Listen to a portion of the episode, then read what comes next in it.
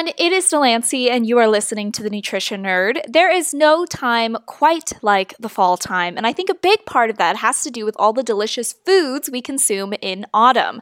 So consider today's episode a love song to the season. Today we're going to be discussing some of the health benefits of your favorite fall foods. First up, we of course have pumpkin, pumpkin flavored cookies, coffee, coffee creamer, bread. If you can think it, I'm sure there's a pumpkin spice version of it out there somewhere in the world.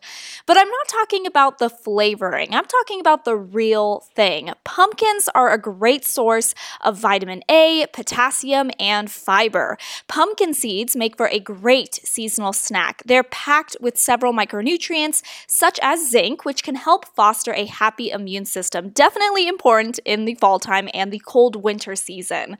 Looking to add pumpkin flavoring to your foods without all the artificial additives, the Academy of Nutrition and Dietetics recommends utilizing pumpkin puree.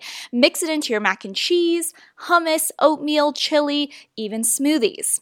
Next up are oats. Who doesn't love a warm bowl of oatmeal on a chilly autumn morning? Oats are best known for being heart healthy. They provide the body with tons of fiber, vitamins, and minerals. They're highly customizable, right? You can add nuts, berries, seeds, etc. to oatmeal. Oatmeal is also affordable and convenient, making it a wonderful and really smart pantry staple year round. And finally, we have apples. What is fall without a walk through the apple orchard? Apples are also great sources of fiber. They also pack a lot of vitamin C. Again, great for the immune system.